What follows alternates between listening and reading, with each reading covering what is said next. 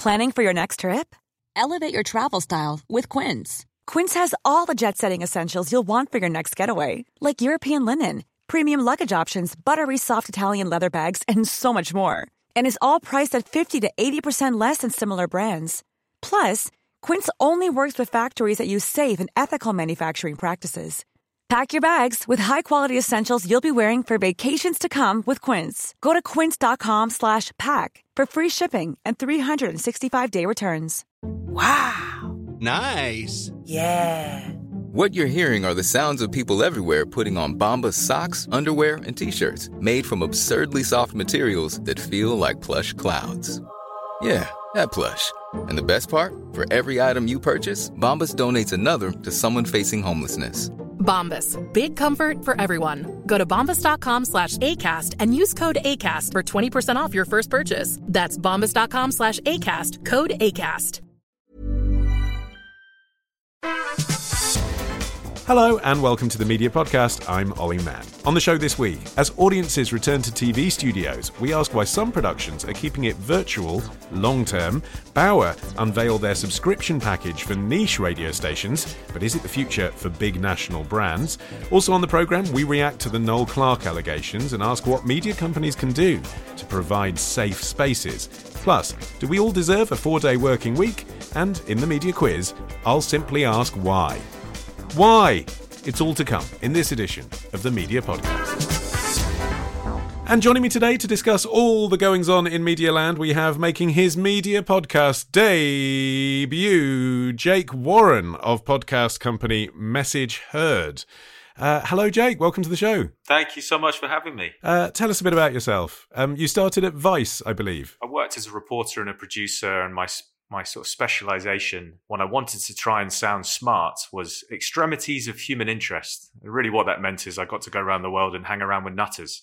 And Yeah, uh, clickbait. That yeah. sounds like. nutters seem to like me, so I don't know what that says about me. And then uh, and then ended up doing some stuff with the BBC Radio, and then kind of yeah, eventually made it into full time podcasting by setting up Message Heard three and a half years ago. So your own startup, which makes a bunch of shows, and you mentioned the BBC. Actually, you were in a, a New York Times article recently, which was a sort of profile on British podcasting, but for an American audience, was all about kind of the outsized influence of the BBC in UK audio.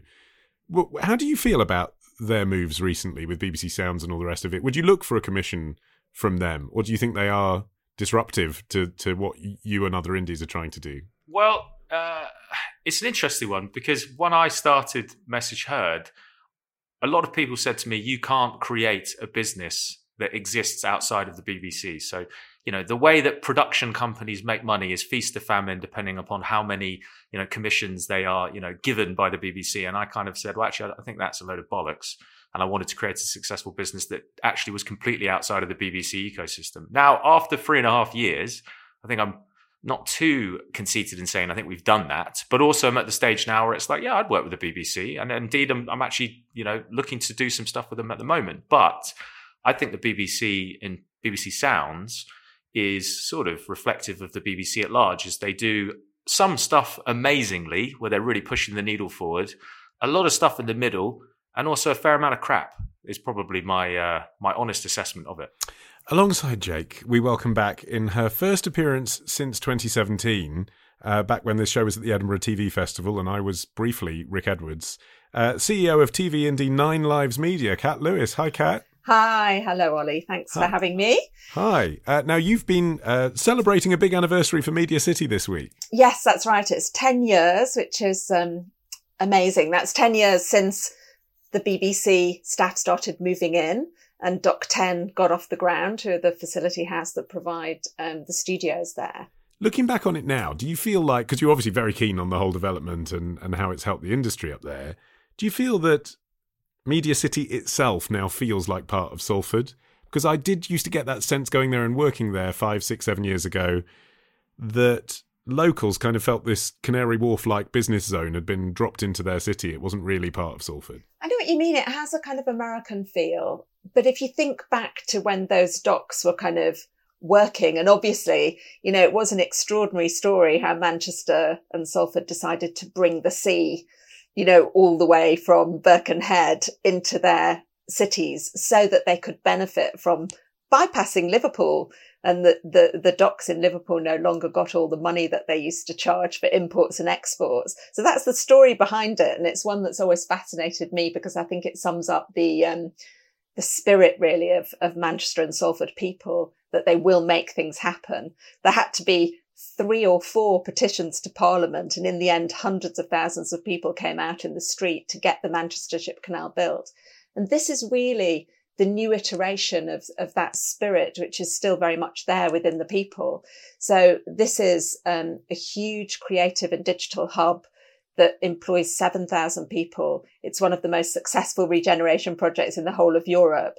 And there's about 70 new digital and creative businesses and they're literally opening all the time, which is fantastic. I guess what I'm getting at is do you still think there's any sense that there was in the opening days of this is for them media wankers up from London? I don't know, more and more local people are being employed. And for us, you know, when we take people on at Nine Lives Media, because we, we, are based there, um, we're always looking for, for local people because the problem with employing people who just come in or come up from London is that they don't stay. So when we're training people to have a kind of long career with us, which is what we always want, we really need people that are based in the Northwest. And it's so important for our country that there are voices from all around the country and that there are ways into the industry all around the country. Well, talking of voices all around the country, also joining us today is, uh, I don't think it's a stretch to call him media podcast royalty, broadcast consultant Paul Robinson. And Paul, I gather you are back in the presenting saddle. Tell me about Retro Sound Radio. Oh, I'm doing a few bits and pieces here and there. Yeah. So oh, um, it's nothing. It's just a side hustle. Yes. It's just a don't be so don't embarrass me by talking well, it about is. It, it is. To be honest, I do it at six o'clock in the morning because uh, that way I can then be ready, have my breakfast, start work at nine, and do the uh, do all the other less interesting stuff at nine. So, so Retro Sound's a new um, station for South Wales, uh, and it started um, about ten days ago. Something a couple of shows for them on the weekend. But uh, you know, I tell you, can I can I say there's something else that's much more important to talk about on this podcast, and that is cat Kat, if you don't mind, can I tell the story? Yeah, you can. Ooh. Cat and I first met many years ago. You were, I think, a teenager then, if I may say so. And Cat used to co present a program on Radio Tees called Hubble Bubble, a kids' show that was two till four, Sunday afternoons with Ian Hughes. And I think for a while I followed you doing the top 40, didn't I? So I did the top 40 after Hubble Bubble, four till seven. And so you did that for what, three or four years, I think, on Radio Tees. Yeah, that's right. Three years pre university. But it's so lovely to see you again. it's great to see you too. Ah, I was hoping for some gossip there rather than just a friendly reunion. But anyway, good. I'm glad that you know each other and have worked together. But the thing about Voices from Around the Country that I wanted to ask you, Paul, was you know, as you say, this new radio station serves Southeast Wales particularly, and they've said they want to be involved in the local community and events, and there's even plans for an old school action desk in the style of local radio. But but you're not in Southeast Wales. How, how does that work? No, no. Look, mo- most of the programs are from Southeast Wales. I'm not. Um, they've got a few extra people like me who I think they think can add something who are not local. Um, and look, we all know that. Look, I, I, worked at Radio Tees. I'm not local to Teesside. I worked at Mercia Sound. I'm not local to the Midlands. It's about being part of what matters editorially to that area, not necessarily where you're broadcasting from. Yeah, and that's interesting, isn't it? That they obviously feel that there is a commercial gap there. Because it's not a community radio station, this, is it? It is a commercial radio station. They feel that there's a gap for people who don't want to listen to the nationally broadcast stations that don't editorially reflect South East Wales. Well, I think there's quite a gap in the sense that people are mourning the loss of Red Dragon and Real Radio that were local stations. And we think that's the gap that can be filled. And look, Capital and Heart and all those stations are fantastic, but there's very little local content. This will be 24 hours a day, determined, you know, for the market, designed for the market. Whereas if you listen to those stations, it's one show a day. So I think there is a real demand for really old-fashioned style local radio, and in that sense, you know, being reunited with uh, Cat today is absolutely right because that's what Radio Tees did so successfully. Um, and I think it's really using that old ILR model and making it modern for today. But really, a lot of those um, those lessons that were learned in those early days of commercial radio, just um, not forgetting they're still relevant today. Still relevant. Yeah, absolutely. Uh, okay, before we move on to the official agenda, then I suppose I better better clarify. Jake, for the record, have you ever worked on any regional radio stations with Paul Robinson? Sadly, what it sounds like, I haven't, but uh, I've been missing out. Well, you can reminisce on a future edition of the show when we reunite you. Um, all right, let's talk about the news and studios first. TV studios will be reopening to audiences next week. With Have I Got News for You, thank God, and the Jonathan Ross show finally getting a proper live audience back again. Then sitcoms, including the Goes Wrong show and others. Um, Cat, Nine Lives produces Songs of Praise, uh, which obviously isn't a studio show, but you know, the church with a very small congregation is a very different environment, isn't it? Do you know when you'll be welcoming people back to that? We're certainly hoping that we're going to be able to record congregational singing again in the autumn but it has been a big loss. What we've done is we've worked with choirs um, all distance three meters because of them singing, um, you know, as well as kind of soloists. And we've done as much as we can. We've kept the show on air. Um, what's fantastic is our ratings have actually increased 30% um, during this whole period. So, so that's really good. And we've got a huge library uh, of hymns. So so that's helped. Does it make a difference though to the show? Yeah, I mean. I mean, the, I suppose it's slightly different with that show because obviously, A, it's such an upbeat show, and B, if people are going through tough times, it's the kind of show they might turn to. But, you know, when you watch something like Have I Got News for You and there is no audience, it really falls flat, some of it, doesn't it? Are there bits of Songs of Praise where you're thinking, I just really can't wait to actually do this properly? Well, the way we've always worked um, since we won the tender in 2017 is that we've always um, used the hymn library. So we have a very, a very, you know, specific precinct every week, but we've always had a hymn library and we always kind of fit the hymns into the content. So for probably when you were young and you were watching Songs of Praise, it came from one particular church and there were hymns all from that particular church. But that format changed quite a while ago, and certainly since we've inherited it. So, in that sense, I think the audience hopefully hasn't missed out um, because we've always kind of chosen the appropriate hymns, and many of them are still congregational. Some of them are from modern choirs that are that are linked more closely with the precinct. But we can't wait to be recording new music, you know, and that's going to happen kind of congregational music um, late, later this year. But it's also just been a lesson, hasn't it, Paul? The last year in in like you were just saying about the values of old school local radio, there are values in having a live studio audience, you know, which possibly were taken for granted by a whole generation, particularly in comedy because of single camera comedy and the prevalence of that. But some formats, they really fall flat without that live audience. Yeah, if you're a performer, you know you do need some feedback, and uh, you know you talk to people who were you know the old school variety acts, and then they start doing television, and they're, they're talking to a camera, and there's no feedback. They found that very very hard. Like anyone who has to talk in front of an audience, uh, if you've got someone to talk to and you've got response and feedback, it's always better. It's true in radio too or television too, isn't it? If there's an interactive audience there, you can use that to make that program more relevant, more salient, more connected to the audience. So you know it's an old thing thing, it's it's still true, you know, COVID nineteen or not.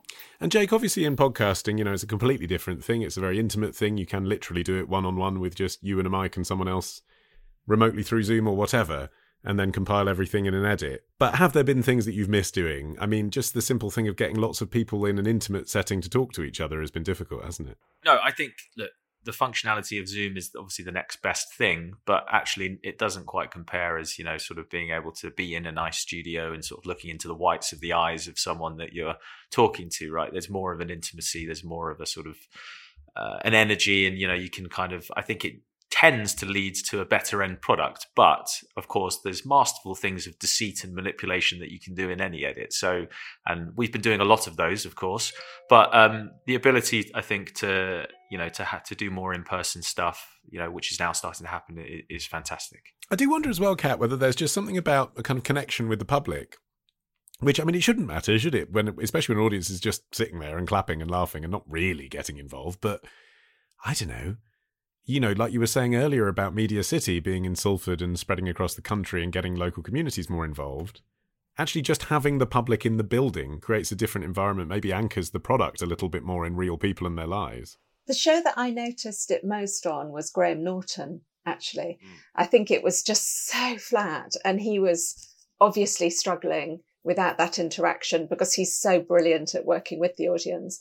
But it's really interesting that Have I Got News for You is going to keep its virtual audience as well as having a studio audience. And I think that's fantastic because it gives options for people from all over the world to, to take part.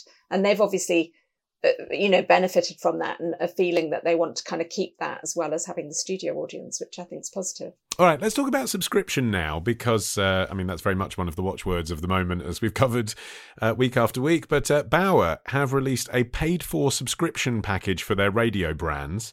Uh, for £3.99 a month, you can now get an ad free version of Scala, Planet Rock, Kerrang Radio, and Jazz FM. I'd be fascinated to know if anyone does all four of those, whose taste spreads that diversely.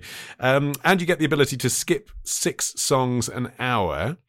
Uh, Paul, can you see this working? Well, I can see it working for services which are niche and which you've got a very sort of close affinity with the music, particularly if it is something like heavy rock or classical uh, or jazz. Uh, whether you'll pay that amount of money to avoid adverts, I don't know. It's it's sort of um, from a business point of view, it's fantastic because if you can actually get a recurring revenue, a revenue every month from subscription, it's a fantastic business model. You haven't got to have sales teams going out and selling.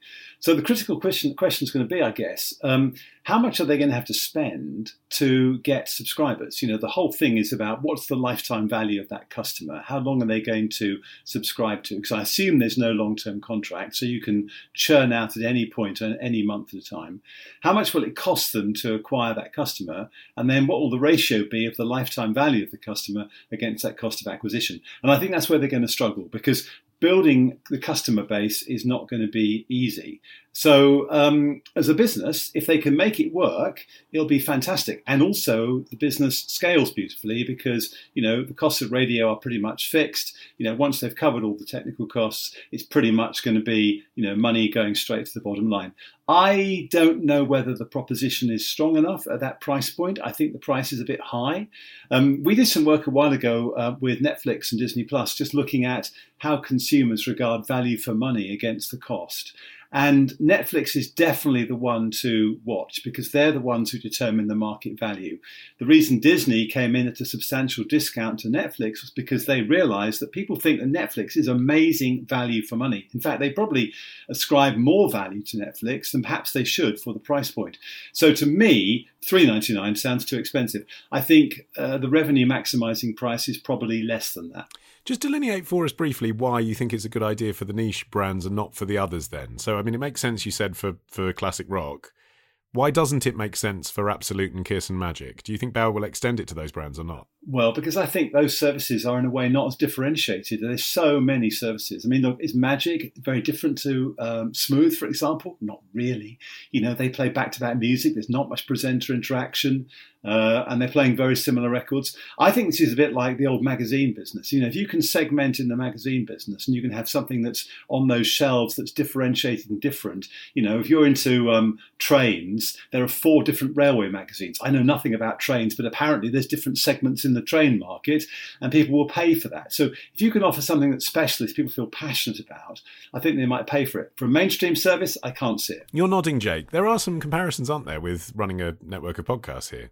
I mean, I was nodding at the four different train magazines that are serving me so much joy. But um, uh, yes, there are comparisons, right? And I think the, I guess I guess the principle is that you should pay for something, right? And whether you're paying with your actual money or with your time via listening to adverts, if you can cater both of those at the same time and it work, you know, for one particular audience, they want to give you money, and for another particular audience, they, they'll happily sit through the adverts. Well, okay, great to have options. The thing is, though, Cat, you know, audio fans are already shelling out via Patreon and Audible, which many people subscribe to. They're about to be asked to pay up via Apple Podcasts and Spotify as well to their favourite shows that are going to launch subscriptions. Do you think people have enough money remaining for good old radio? I mean, you can get radio for free. It's very clearly marketed to us that way. I think it's a really interesting one. I think that if I was running a kind of commercial radio station, I think as Paul says, it would have to be a very specific type of music. And what you'd want to do is build a kind of a real club feel around it. So go for a kind of 360 where you've got, you're offering kind of a lot on social as well. And that's probably going to be the future uh, uh of the likes of Facebook, isn't it? I would have thought that, you know, people are basically um, tuning in to something they really like, interacting with other people who really like it too. I would certainly pay 3.99 for classic FM without adverts. But I think that's partly because the advertising strategy can actually be editorially led and some radio stations get the adverts really right. And I was listening, um, this week. I think it was smooth. And I just found the adverts really informative and interesting, the kind of combination of adverts that they had. Whereas very often I just get bored and I just think, yeah, I would definitely pay. Well, that's an interesting point, isn't it, Paul? Cat's mentioned two global brands there. Obviously, globally be looking at this move from Bauer, and Cat's just given two very different bits of feedback. You're ballsing up the ads on Classic FM. I'd pay to avoid them, but I love the stuff on Smooth. What are they supposed to do? Are they supposed to compete with Bauer and launch their own product, or do you think they'll stick to advertising, which is their huge driver? Well, I think Cat makes a really good point, and that is if the advertising matches the mood of the radio station, then your uh, sense of irritation goes down massively. And um, it's always been a challenge in radio. We talked about this 20, 30 years ago, and people still aren't getting it right. Some are and some are not. And when you get that jarring advert, particularly if you just build an emotional connection with a piece of music and then something comes on that destroys that mood, it is very irritating indeed. Um, I don't know whether Global will go down this route. I suspect everyone will be looking at Bauer and seeing whether they're successful. I can't see Global rushing into this straight away, given that their whole business anyway is an advertising business, given they've now got the outdoor business and so on. You know, Global have got more muscle in the advertising market. Uh, they've got more distribution in the advertising market. I think they'll carry on uh, supporting the advertising clients and leveraging those relationships across all of their brands. And just finally on this, Jake, do you think there's a problem with kind of telling the audience that the ads are something that should be skipped? Um, you know, it makes sense, doesn't it? If someone's going to give you three, four, five pounds to skip the ads, that's more than they're worth as an individual digit on your spreadsheet. But the message is don't listen to the ads. You know, that's not really the content. And that runs counter to everything about commercial radio, which is trying to envelop the ads into the content. Yeah, it does. It, it does feel quite counterintuitive. And I guess that's part of the difference between the offering between podcast and commercial radio, right? Is that I tend to find the typical radio spot ad largely to be pretty inane and annoying and distractive from kind of my my enjoyment of it whereas actually with podcasting with it being more moving towards you know sort of uh, host read advertising that's in keeping with the style, content, tone of the of the show is a little bit less user disruptive. So I think people know, you know, radio spot ads just dropped in, you know, can be annoying. So actually, you know, I know it does feel a bit counterintuitive. I agree, saying actually, look, just bung us a couple of quid and you don't have to listen to this nonsense. So I, it's interesting, and and and I don't know what the right answer is.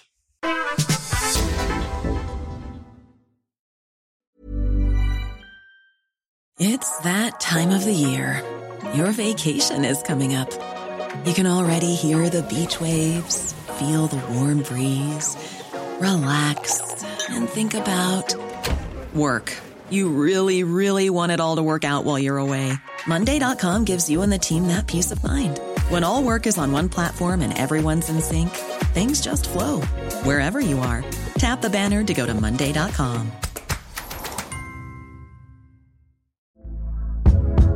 Hey there, it's Michelle Norris. I'm host of a podcast called Your Mama's Kitchen. When I travel, I'm usually looking for a way to find a taste of home when I'm not at home. And one of the things I love to do when I am at home is entertain. And Airbnb allows me to do that. When I was in California recently, I rented a house that had a great kitchen. And when we were sitting around the table, we're all thinking, we're in someone else's house. Someone could be in all of our homes as well. If you have a home, but you're not always at home, you have an Airbnb. Your home might be worth more than you think. Find out how much at airbnb.com/slash host. Hey, Dave. Yeah, Randy. Since we founded Bombas, we've always said our socks, underwear, and t shirts are super soft. Any new ideas? Maybe sublimely soft. Or disgustingly cozy. Wait, what? I got it. Bombas absurdly comfortable essentials for yourself and for those facing homelessness. Because one purchased equals one donated. Wow, did we just write an ad?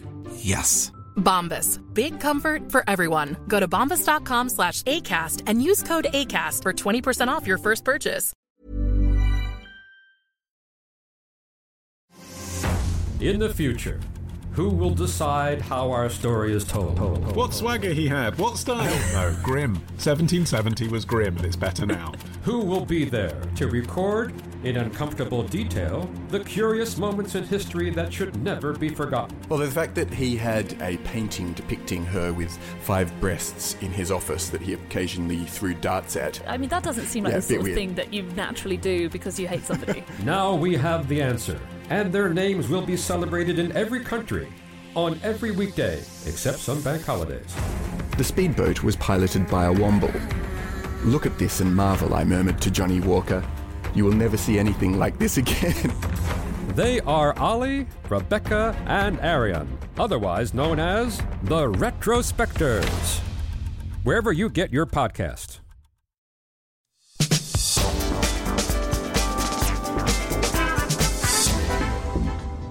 Let's talk about Noel Clarke. Um, news broke last week that the actor and director had been accused of a number of instances of sexual assault. Uh, Sky and ITV paused production of the shows that he featured in. BAFTA withdrew his Lifetime Achievement Award. The BBC is looking into historic allegations from the set of Doctor Who. Uh, Jake, this is all a bit of a mess. What are the sorts of questions that broadcasters and production companies need to be asking themselves now?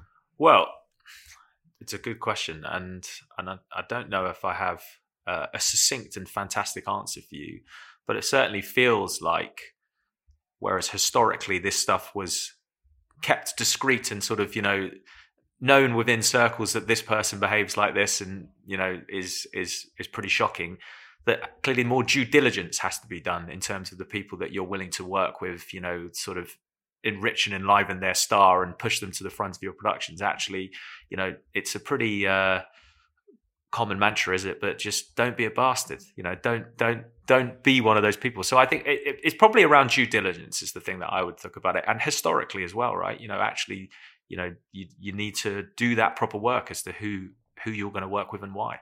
But we're talking about talent here, aren't we, Cat? And that's the interesting part of this for so many people listening who work in so many different parts of the industry. It's all very well saying, oh, you need a stronger HR team, you need to look into what kind of people you're working with, you need to have a reporting process, and all the rest of it. But when it comes to talent, the on screen talent, it's often just commissioners who don't even know the person saying they want a particular talent and they don't ask about their behavior on purpose because they don't want to know. How can you avoid anything about that? I think what's really important is to empower your staff um, and the presenters you work with to know what the boundaries are and that, you know, they have to show everybody respect at work. So um, if you've got a respect at work policy that everybody knows, that's kind of perhaps based on um, the industry standard, you know, the BBC have got a really good respect at work policy. Um, and then, you know, a whistleblower system as well is really helpful. Or some people are talking about perhaps having somebody on a production who's in charge of safeguarding much in the way that, you know, we've got COVID supervisors at the moment. Perhaps there should always be somebody who's got that safeguarding role, the production manager or whoever. But I think it's just really important that women, particularly young women, because it is an issue that affects mostly young women, are empowered, A, to know what is acceptable and what isn't acceptable, and B, to just be able to put their hand up without feeling that their job is at risk. Because the classic situation, and obviously this has been going on for decades, and it's really sad to find it still going on so much in the industry, um, is that, you know, a young woman who turns down somebody's advances then loses their job. And it's a freelance business, and, you know, people are considered very often in, in a very wrong way to be dispensable and replaceable and this kind of practice has just got to stop. I suppose the reassuring thing, Paul, is that we are talking about it because lots of women did come forward, and actually the the environment has changed, hasn't it? We're talking about things that happened not years and years ago, but a few years ago. Yes, I mean, I was shocked about this, and, and shocked it's still going on after all of the um, disclosures there were, you know, around Savile and so on around that time. I was really surprised and surprised at how many people have come forward. And the irony, of course, they came forward once he was seen on stage accepting the BAFTA. Um, I, I, think what Cat said is completely right. I think what Jake said is completely right. The other thing I think is interesting about this guy is he was obviously very good at managing the situation because he presented himself as being a very considerate, decent person. You know, he tweeted, you know, be good, be kind, be respectful. He gave this outward impression of being someone who really was a good guy and was was treating people in the way they should be treated, and yet he was obviously behaving so badly. The thing I can't understand is given the number of cases, why it took so long to come to fruition, why it came to be recognised. I'd have thought this has happened over a number of years, and I'm surprised it wasn't picked up earlier. So I, I do think uh, there's need for more uh, due diligence. It's very difficult, but you know you've got to somehow not allow people to behave like this in plain sight. Um, and I mean, I was shocked, for example, the stories about the explicit sex scenes where he was writing these sex scenes and then asking um, co-stars to take clothes off. Now, I mean that's so blatant, I'm amazed that wasn't picked up. So I think there has been some um, lack of due care here, but I think you know what Cat was talking about going forward needs to be implemented with you know a great deal of resource and commitment from chief executives right through all of the editorial staff. I, I was just going to chime in was, was saying that I think with this particular case with Noel Clarke, it's you know obviously there's been a culture for so long, you know, since the dawn of time that big stars equal sometimes being nasty people. But actually, what I think it's also indicative of is that the marquee talent, the star, has also got more and more power behind the scenes now. So he's a writer, he's a director, he has his own production company. He's involved in every facet of a production, which means that not only would you be on the big silver screen next to him, but he's also the conduit to your opportunity to be there, which gives him a lot more power to then in turn abuse. I suppose as well, Cat, it's about other people on the set with that kind of power recognizing the power they have. I think in particular with actors, there's um, almost a kind of endemic uh, self depreciation where, you know, oh, I'm just here to do the lines, you know, I'll mess about on set. Whereas actually you are powerful there because you're on screen against most of the people that are behind the scenes. In my experience, when it gets really dangerous is when people have power but no responsibility. And, and that's when it becomes really, really difficult. I think what Jake said and, and, and Paul as well, but is absolutely right. I think that when we have people that are running their own production companies, they're kind of doing every job.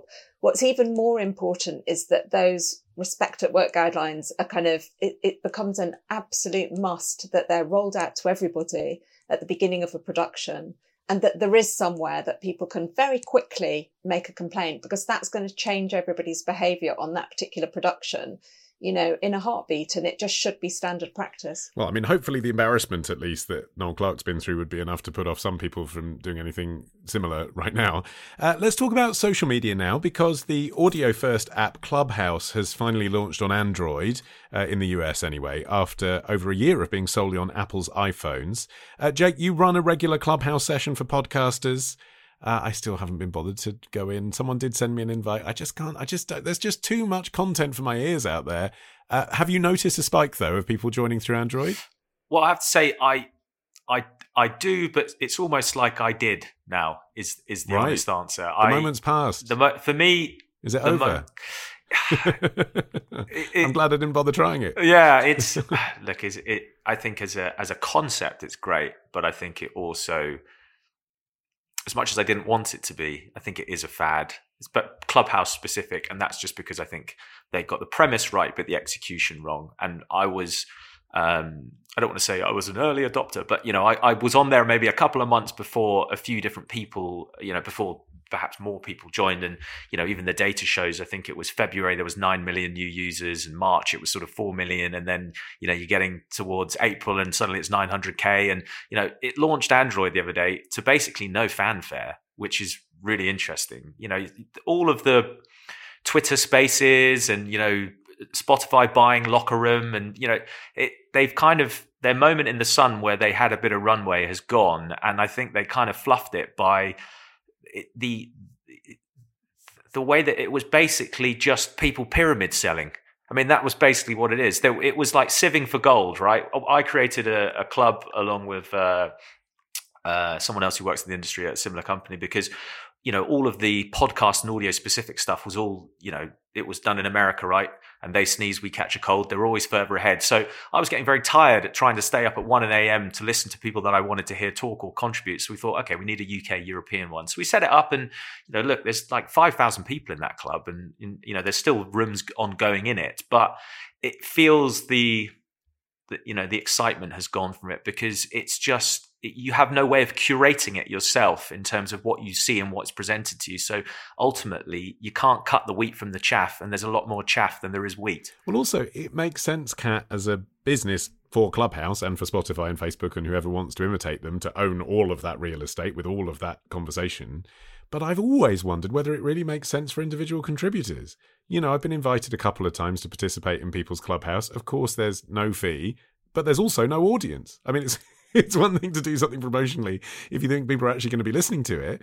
But I mean, you sort of think if they, what's the business model for the? It's all relying on people's goodwill, basically. I mean, I've I've been invited, but like you, I haven't I haven't actually joined in, so um, it's probably not something that I can talk about a great deal. But what I would say is that um, the one thing that I would say is I think there is something in the concept of getting together with other like-minded people, as we were talking about before and I would see it as more of a kind of spin off from something like Classic FM, where you actually are enabling, you know, the fans of that particular channel to get together and talk about it, you know, perhaps curated, you know, perhaps, you know, after particular events. But I think that that's the, there is a kind of a concept there that's good, which is people wanting to talk to other like minded people. But that whole kind of idea of just it being absolutely open and there being no clear kind of way, as as you say, Jacob, separating the wheat from the chaff is just everybody's too busy, aren't they? I suppose one thing, Paul, maybe that it did have, I'm talking past tense now, does have, i am following Jake's lead, uh, is that it does have less of a sort of nerdy, quite male dominated stigma around it than perhaps other fan forums do. I'm thinking of things like, I mean, in this industry, something like Digital Spy or Reddit, you know, they, they reek of kind of young men, basically. Whereas, I mean, it did seem to me like Clubhouse was quite open theoretically, anyway, if you get past the exclusivity of the invitation. Yeah, no, I, I agree. But uh, I think really everything's been said. At the end of the day, uh, its proposition just wasn't strong enough. Executionally, it was very weak. Um, I think it was um, staying invitation only to try and give this sort of sense of exclusivity. But ultimately, you know, we're all time constrained. And I got invited once, uh, didn't really find it very rewarding, haven't bothered since turned down all subsequent invitations. I just don't think its proposition is strong enough to draw us away from other means of communicating with people. Okay, Vice Media Group is being lobbied hard to become the first newsroom in the UK to allow a four day working week with no reduction in pay. Um, Jake, this is your old stomping ground, isn't it, Vice? We were talking about that. Can you see it working?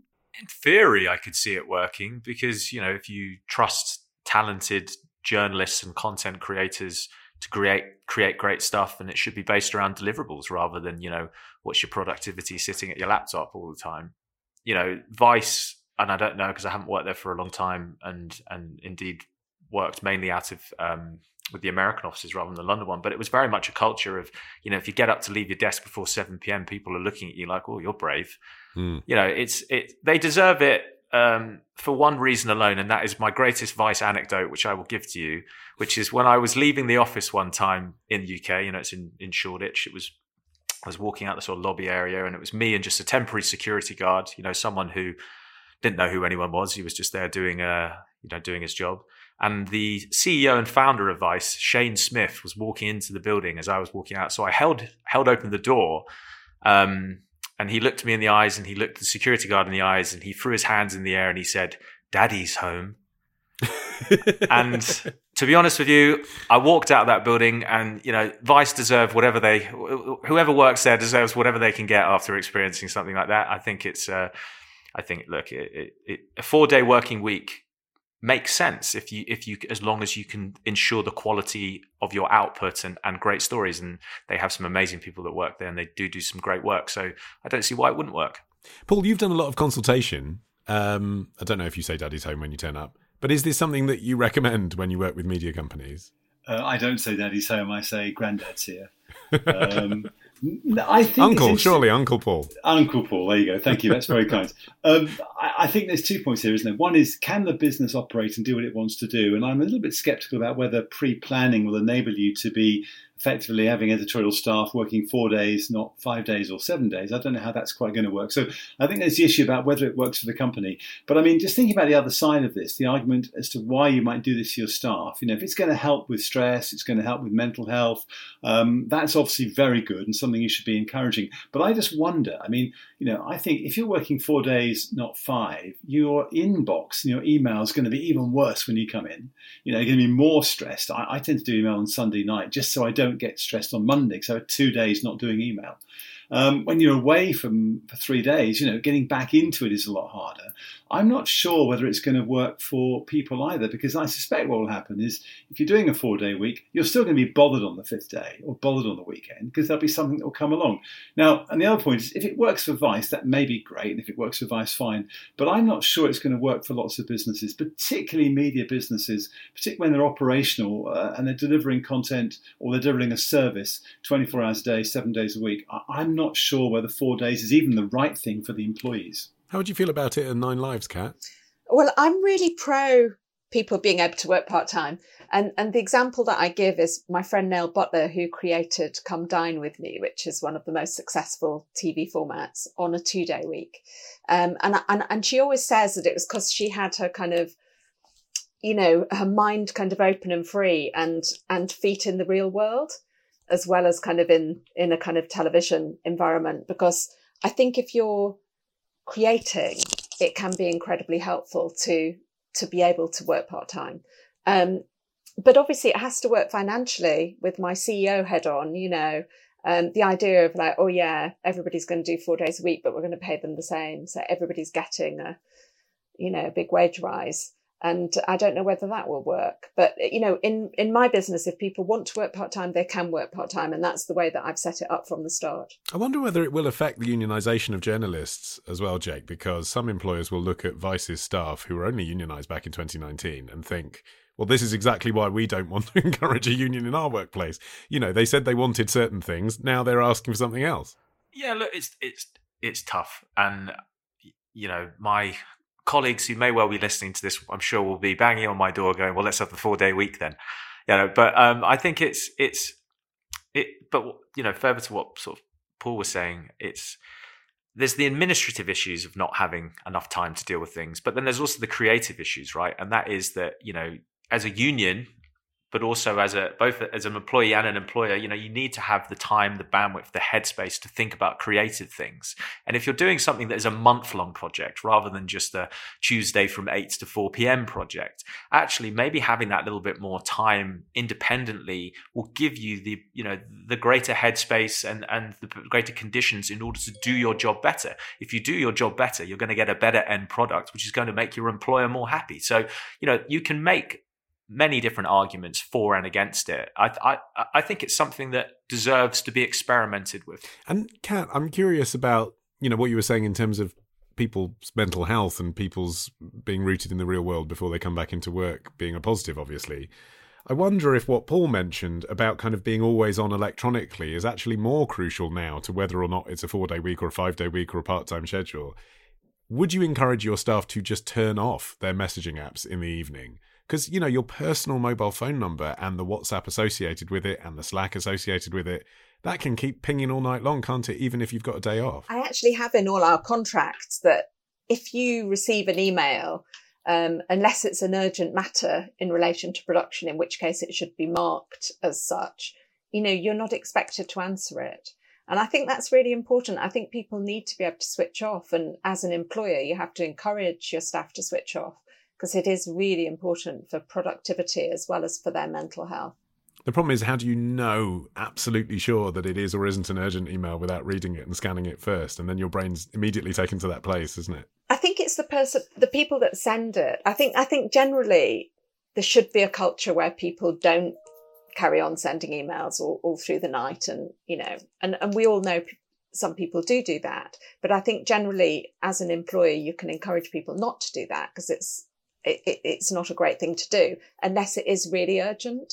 So I, mm. I suppose it's, it's, about scheduling people's conveniences, isn't it, Paul? Because you sort of don't want to tell the person who's ordered their life and is very happy sending off WhatsApp messages at 11 p.m. because that's when they're, you know, in a very fertile brain space. You want to tell that person not to do that if it's helping them achieve things. But you've also got to be very clear to the person receiving it; they don't have to respond. Yeah, I mean, there are people you work with who, uh, you know, they go down their to do list and they check off all the emails or WhatsApp messages, and then they think, all right, I've done all that, I can cross it off. Now I'm free, I can I can switch off. But of course, that creates a problem down the line for somebody else. The other issue, of course, is we're now working, you know, in a global world, you know, and I, I'm in in the morning, you know, I'm doing my stuff to Asia. In the afternoon, I'm doing my stuff to America, you know, uh, and holidays are different, you know. Uh, I always pray for Thanksgiving because that means there's nothing from America on that day, you know, that Thursday is always quiet. Um, you know, we are in a global 24 hours business. So I think it's, I think what Cat said is right. It's how do you tell when it's important? And if you're a producer or anybody involved in a business and there's something really urgent, you'd want to know and you'd want to deal with it. If it's not urgent, it can wait till Monday morning. And I think it's about making sure you flag that. If it is urgent, you know, I think everyone's okay about being disturbed occasionally if it's urgent, but not on a regular, recurring basis. Okay, talking about uh, a pay related issue at BBC News now, presenters there are being paid big money by businesses to host events, according to a recent report by The Guardian, which we kind of knew, Paul, didn't we? Because this is a fix, isn't it? We know about it because there was a fuss in the past about presenters, and now they have to declare it. Yeah, exactly. And we're talking about people like Andrew Marr and Justin Webb. Andrew Marr earns the rather eye-watering salary of £360,000 a year. I mean, to me, there's three main points here. First of all, what does the BBC contract say and what are they allowed to do? It seems to me that doing work on BBC premises in BBC time for third parties when you're paid extra money is probably taking the mickey a little bit. I know it's more difficult in the COVID 19 environment. Yeah, so let's I, just be specific about but, that example. So it was Andrew Marr, wasn't it? It was screen grabbed by The Guardian. Yes, Andrew Earning Marr. five grand for, was it a bank or something, some city thing? And he was wearing his lanyard, sitting in what was clearly a BBC meeting room. You do just kind of think, God, just go across the road to the hotel, pay 200 quid for a room, do it there. Well, there are places you could go to, and I think to do it from the BBC offices so blatantly is really wrong. Um, uh, it's Brewin Dolphin, who are a wealth management company. But my point about that is my worry is not so much that. I think that's probably just a bit indiscreet and a bit naughty.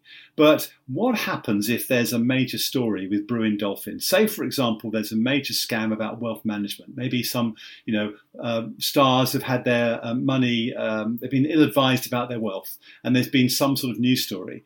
Um, and then Andrew Marr has to actually interview someone. He's completely compromised in that situation. So to me, it's about risk management. My worry about this with BBC News is if these presenters are talking to all these outside companies and then those companies come into the news, what happens? You can't possibly have Andrew Marr handing that interview.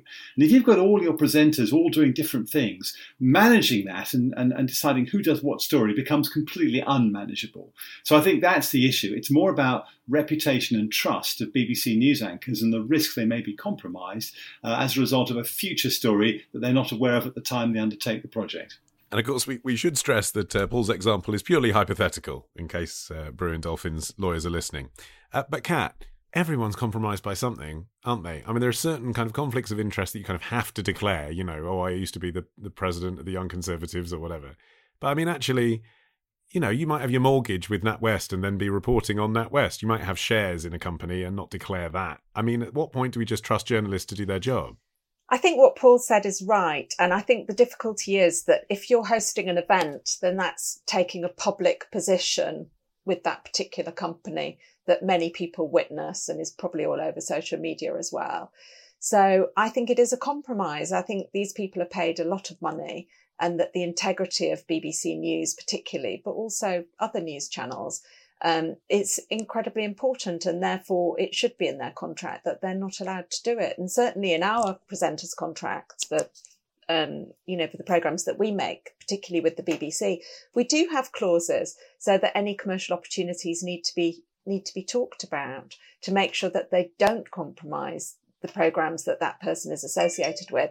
However, I think with news, it's about you know really it, it, it, the integrity of BBC News is something that's of fundamental importance, you know, to all, us all within the country. It really is. I, I, agree with that because I think there's a difference here between, you know, Graham Norton, say, or someone on a commercial channel. The BBC is public money paid for by the license fee. And I think her expectation is to have an impartial quality news service, which I think is central to what the BBC is about. I think the news is really, you know, at the heart of what we want the BBC to do, apart from all the other things. Um, and I think we need to know we can trust those people and they're beyond reproach. And I think this puts it at risk, and that's the problem. Would you make that same distinction, Jake? Because one of the things that's really come into criticism is is uh, specialist presenters hosting events that are about their specialism. So Spencer Kelly from Click, for example, presenting a seminar for Cisco. But then equally, it would sort of be bizarre to say to a tech company, who are you going to get for your conference where you can't have the best known or second best known tech journalist in the country because he works for the BBC? I mean, that is his specialism. He does know what he's talking about. That's what they're paying for. And it's also what viewers trust. Well, I think, first of all, I enjoyed the story because I've often thought to myself, if I had a pound for every Zoom call I had ever done, how much would it be? And now I know it's exactly what Andrew Marr gets paid to do one.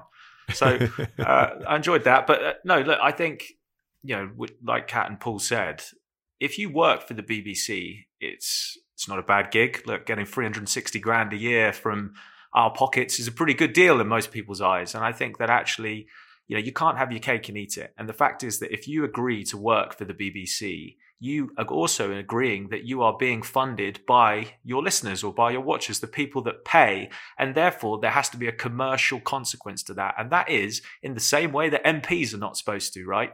You should not be doing side hustles, side gigs in order to, you know, uh, to make as much money as you can because you've accepted you are working for the BBC. So, I, look, I, I well, I, hold on, I, but the terms that you've accepted you're working for the BBC on might not be the same as Andrew Marr's. I mean, I present true. a show for the BBC. I could not live on the salary I get for presenting a show for Radio Four. I mean, I actually couldn't. So, it, but it's not a news program. So, do you make that distinction then? It's just like if you're a freelancer, it's different. If it's not news, it's different. Should the BBC be paying me more? Yes, please. Well, so if you're a freelancer, of course it is. You, you, you know, you're free to do whatever you want. I think that there has to be an, and, and, and I was putting it in simplified terms, right? Um, but I'm talking about if you're a big and marquee name, and that sounds like I'm being disrespectful to you and your BBC Radio 4 show, which I'm not intending to be. But, you know, I think that there's, like you said, there has to be context and the nuance to it, right? Which is that if you are working in something which is, you know, investigative or news reporting or something like that, where there could easily be a conflict of interest somewhere down the line, then there has to be some sort of uh, parameters at which you go, actually, if you're one of the marquee names and you're being paid a shed load of money by the general public, you can't just um, do things which feel slightly disingenuous or off. All right, let's uh, move on to talk about ITV, where things are looking up. They told the market this week that they expect a bounce in ad revenues up to 90% year on year for June as the Euro Football Championships finally get underway. Paul, 90% is, I mean, it would normally be incredible, obviously, but it does, well, does it say more about how dire last year was, really, rather than how great the bounce back is? Well, be careful. 90% of what? You know, 90% of nothing is still not very much. So you've got to be very careful with percentages. Um, I was reminded, actually, going back to the launch of Channel 5. If you remember Channel 5 and Dawn Airey, who was the original um, uh, controller of Channel 5, the she said the three Fs, right? And this Yes. is two of the Fs, isn't it, effectively?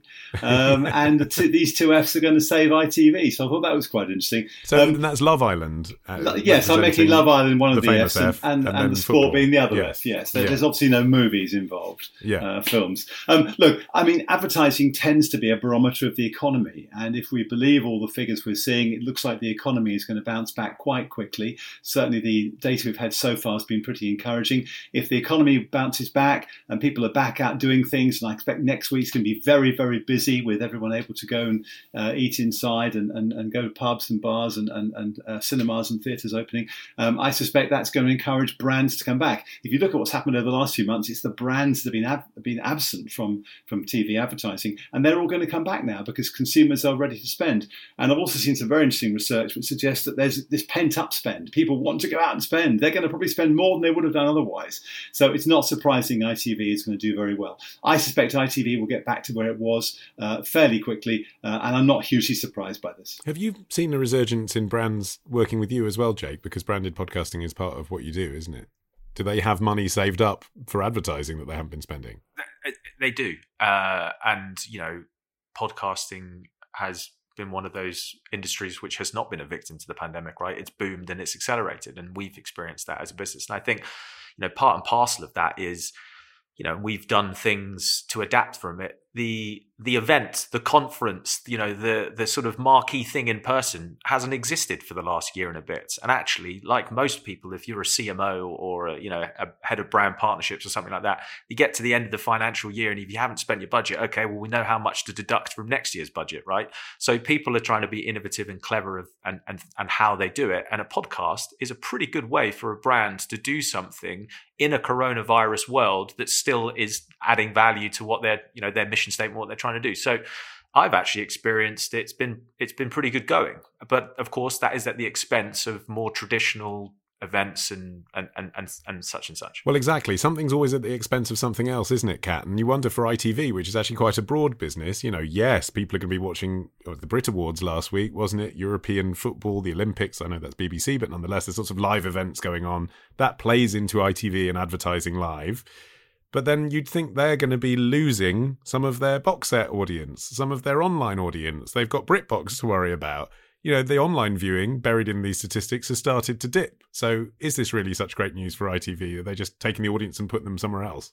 I think for all our PSBs, you know, it, it's the, kind of audience that they get through having the prominent position that they're given, you know, and have had traditionally is, is what's most important. That's my understanding anyway. I'm not an expert in commercial television, but what I do know is that whenever there is a recession, and those, um, you know, the advertising spend gets hit and those commercial channels suffer, then we all suffer, you know, so it's just fantastic news for the whole sector that advertising revenues are going up. Okay.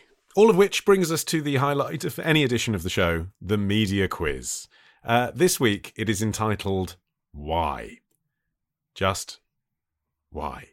I will share three things that have happened this week, and you just explain why they're of note. Uh, now, I don't think Rick Edwards did this, Cat, so let me explain how it works. You buzz in with your name when you know the answer. So, uh, Paul, you will say Paul. Cat, you will say Cat. And Jake, you will say Jake. It's best of three, so let's play Why. Here's story number one. Why did Kath Viner travel to Manchester on the 5th of May? Cat. Jake.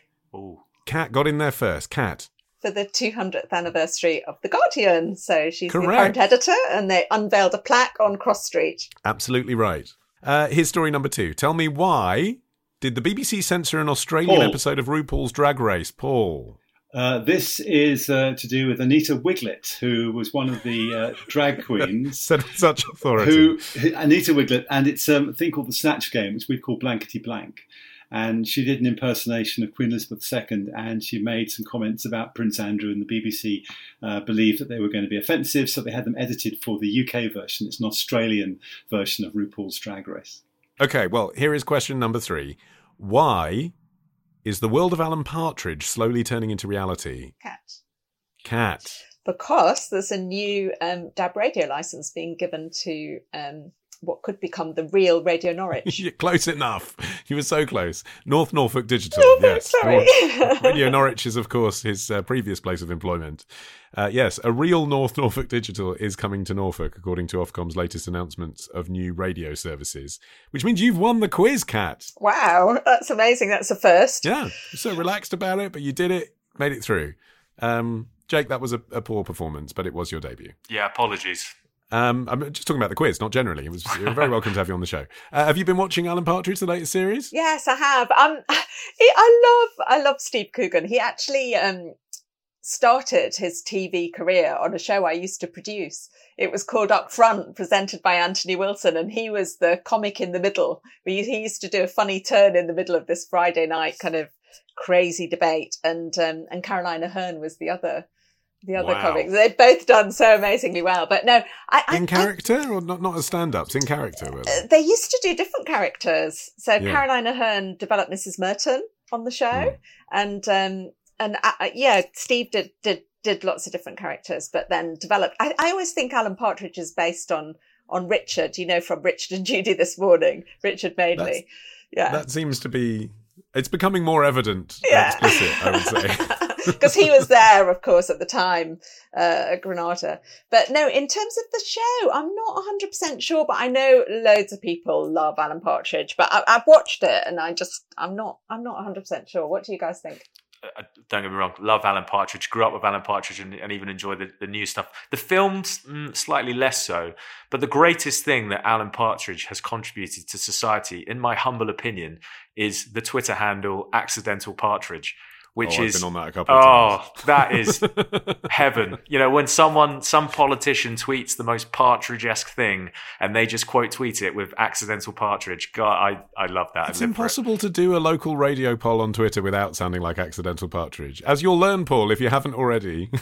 oh, we don't do, we don't do that on Retro Sound, but Hubble Bubble maybe. uh, well, we'll have to go back through the archive and discover that for ourselves. But that is it for our show today. My thanks to Cat Lewis, Paul Robinson, and Jake Warren. Uh, the Media Podcast is totally independent, so if you can afford to do so, why not bung us the price of a coffee if you have enjoyed the show? But you know, like an expensive coffee that you'd order through a posh app. Uh, and of course, follow us to hear new episodes when they drop on your podcast app of choice. You can subscribe at podfollow.com slash the media podcast. I've been Olly Mann, the producers Matt Hill and Peter Price. It was a Rethink Audio and PPM production. We'll see you in a fortnight.